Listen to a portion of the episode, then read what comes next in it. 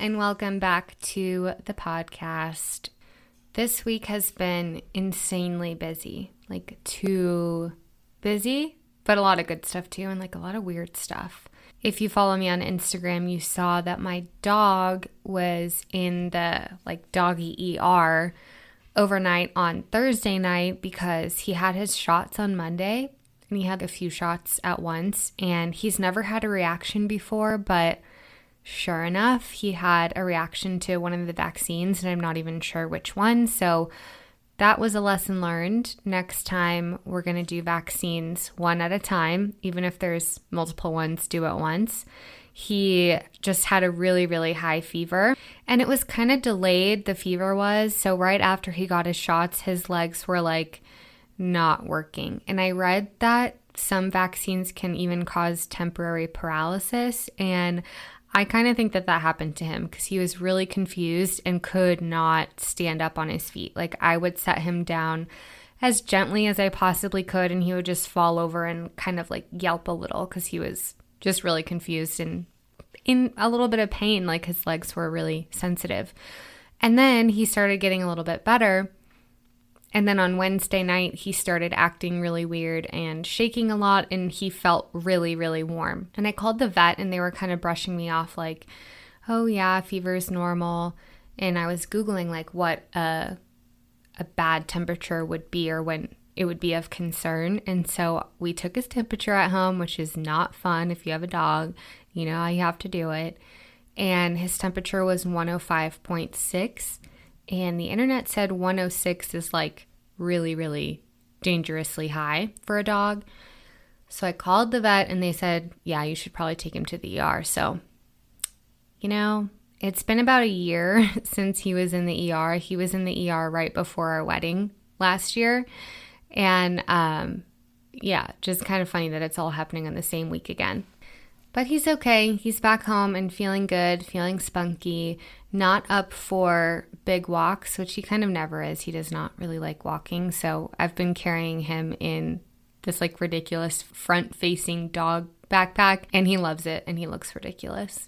I also had the Women Wonderland event that was put on by the Beauty Boost Denver, and I was the host of a panel, and that was really cool. It was really fun to connect with some um, local women, local business owners, talking about health and um, what health means and all the different ways that we can like invest in our health and how different things click for different people, how you can explore different things, different facets of your health. So it was really interesting, good conversation, great company, and it was fun to host something live. I've never done that before. We had a very strange snowstorm late May.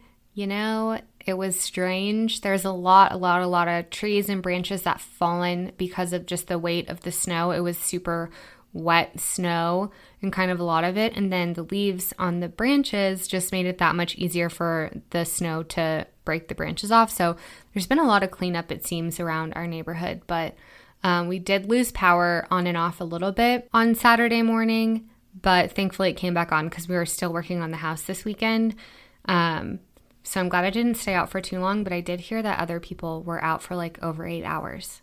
And it's just scary when something like that happens, like a snowstorm that's out of season, because it just is just so in your face about global warming and how the climate is changing and how severe the weather can swing. And I just, it makes me like scared. to, it makes me scared to think about because growing up, you know, you never really thought much about the summers or the winters. And now I'm like, okay, it's only a matter of time before we have fires and how detrimental are they going to be this year? And um, yeah, it's just kind of, it's weird when stuff like that happens. It's really unsettling. And I really, really hope we can make some positive change as like a whole global unit because it's super, super important. And then it was our anniversary this weekend. It's actually our anniversary today when I'm recording this on Sunday. We went on a date night on Saturday night. I made a whole little TikTok reel about it and it was so cute. I watched it like a million times already just because it was just such a fun night and I felt like it captured the night pretty well. But today we are still just working on the dang house and it's about a year since we've got this house too. The anniversaries are exactly the same, which is just so funny to me. We closed on this house the day before our wedding. So um, I'm not as glad to make it to one year on renovating this thing as I am one year of marriage, but they go hand in hand apparently. So I thought it would be cute to make this week's episode things that I've learned from my husband. So I have like a million things because I've known him for a long time now, but I'm going to stick with four. So, four things that I've learned from my husband, and I'm just going to get right into it. The first one is not to be afraid of your dreams. We're both dreamers. We've talked about this, and we have big dreams ourselves, but I think I've been more afraid to pursue them or talk myself out of them or whatever it is. And he, like, if he has a dream or like he just thinks that he can do it and has the vision for what it's going to take to get there, all the work that's going to go into it and he is able to like really lay out how to tackle a big dream and I really admire that about him and he's definitely like rubbed off on me in that way and where I feel like I have these big dreams and I don't necessarily have to be so afraid of them and that they're more exciting and like I can achieve them instead of thinking like I have this big dream and I'm never going to get there and I'm going to have this like lifelong regret about it. It's like no, we can actually go after these things. And he's really good about putting things into motion where sometimes I can get stuck in a dream so much so that I don't take action. But he's just so good about listening and cheering me on and just supporting whatever I feel like pursuing and just like assumes that I can do it instead of saying maybe why I can't do it or he doesn't poke holes in my ideas or my dreams. He's just like, yeah, you should go do that this house or buying this house is an example of that too because it was just such a huge commitment and such a huge purchase for us. And a lot of work was going to go into it and we knew that when we bought it. And i mean there was a little bit of fear there but not enough to keep us from doing it. And it's because he had the vision for what this would add to our lives in the long term. And it's truly because of him that we are able to pursue what we're pursuing because like if it was up to me I would not I would not be doing it.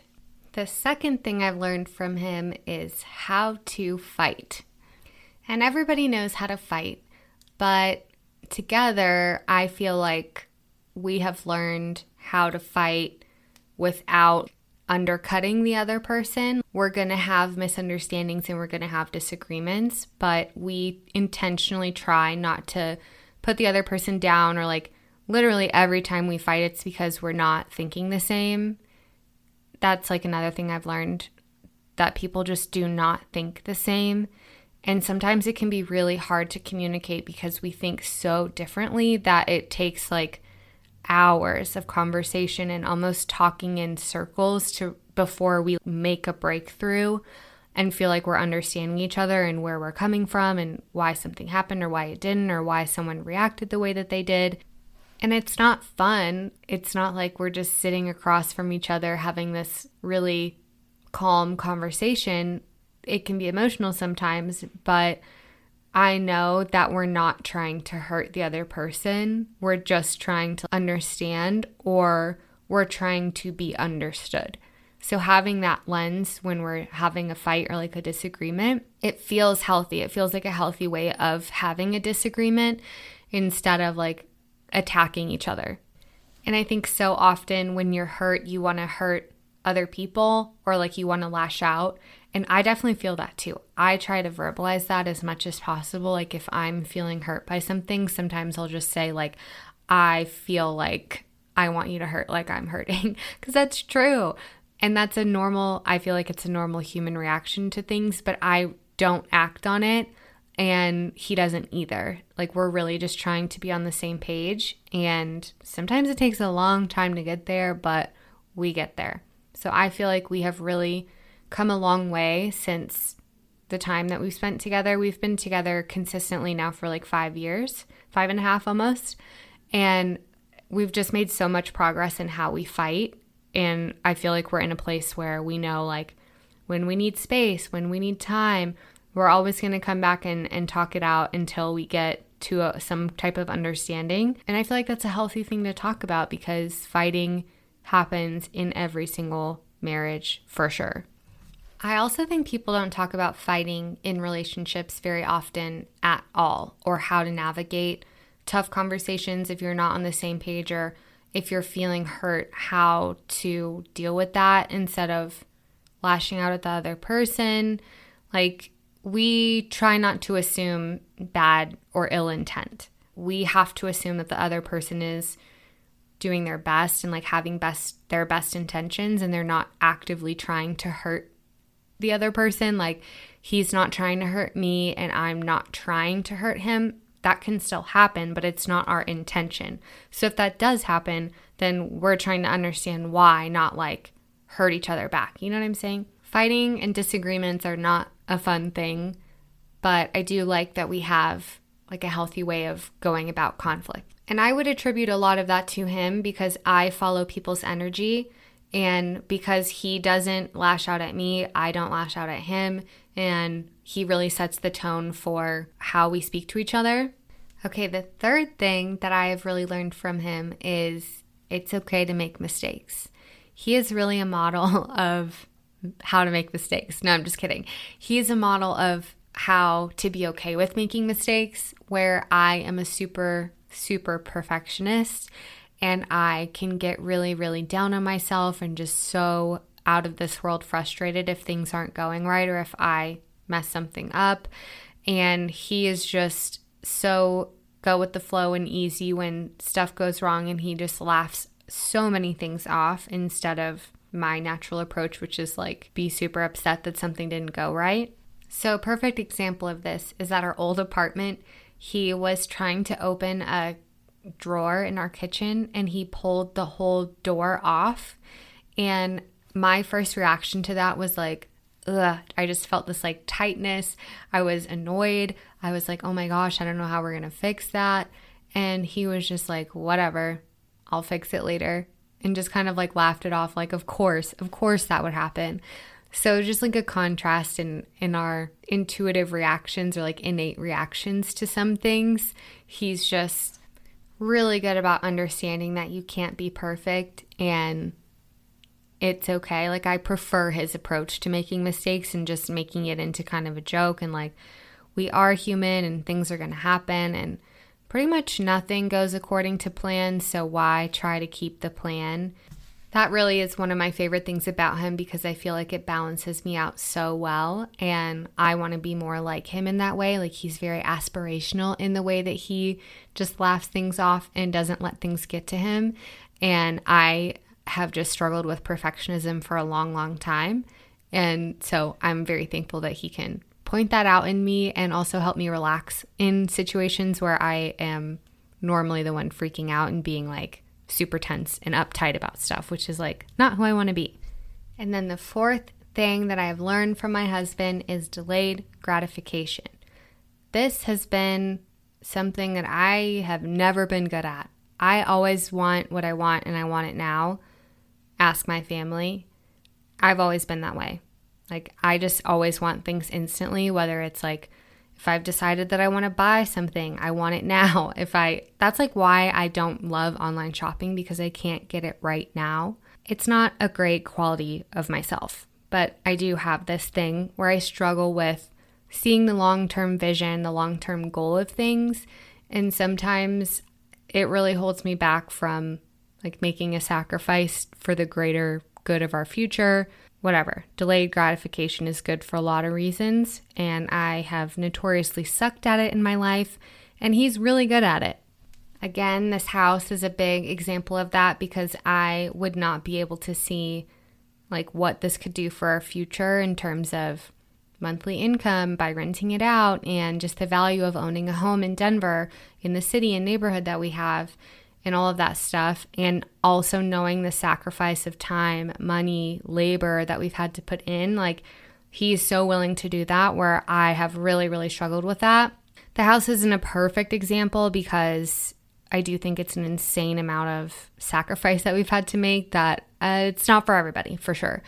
But he's really good about holding out for things to either like build up suspense or joy for them or make more of a sacrifice for something that he knows will be good or better in the long run if you wait a little bit.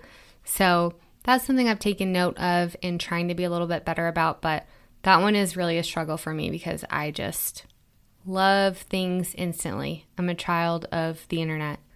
Overall, this first year of marriage has been really hard, you guys. It has not been the honeymoon phase. I don't know if you still get a honeymoon phase if you've already been together for five years before you get married, but good thing we did actually take a honeymoon because as soon as we got back, it's just been like working and working and working and working and working and sacrificing all year long. We are tired, we are burnt out, we are exhausted, and we're almost done. I think that's just a very real thing to say because everyone assumes that that first year of marriage or whatever is just really exciting and all lovey dovey.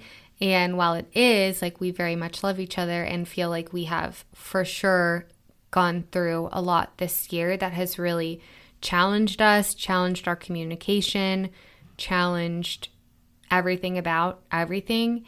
And I just feel closer to him and feel excited about our future. We're really laying the groundwork for our life together. And um, yeah, it doesn't come for free.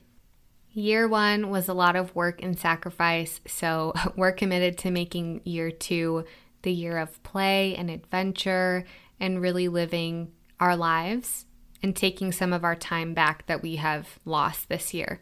We have a lot of plans for traveling and things that we want to do together, and I'm excited for it. We are so, so, so close to getting the basement of our house rented out. And hopefully, like by the end of next weekend, we can actually list it and then the upstairs, we're going to take our time. It's not super nice. It's really, really worn down, but we're going to take our time. We can live here and we're going to enjoy our time for sure. That is going to be it for this week's episode because Taylor is making dinner right now. So I want to go help him out.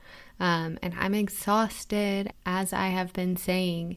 I'm paying extra attention to my nervous system because I feel like last week it was just too, it was too high. I had too much cortisol and it really, really wears me out. I can tell on the days that I have racing thoughts and I'm thinking a lot and feel like there's not enough time in, a, in the day to get things done. I feel so much more tired because of the energy I've spent just like, I don't know, being anxious about things. So, going into this next week, I'm really going to focus on that because it doesn't help anything. I got everything done. It's just a matter of how I'm feeling when I'm doing it. And I'm really going to be focusing on that. We want calm, balanced nervous system.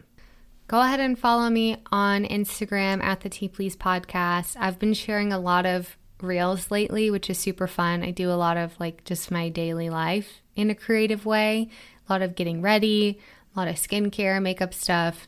Um, yeah, I've been having a lot of fun with content lately. So it would mean so much to me if you gave me a follow over there. Also, would mean so much to me if you left a review either on Apple Podcasts or Spotify. You can leave reviews on Spotify now. I don't think you can write anything, but you can drop a five stars.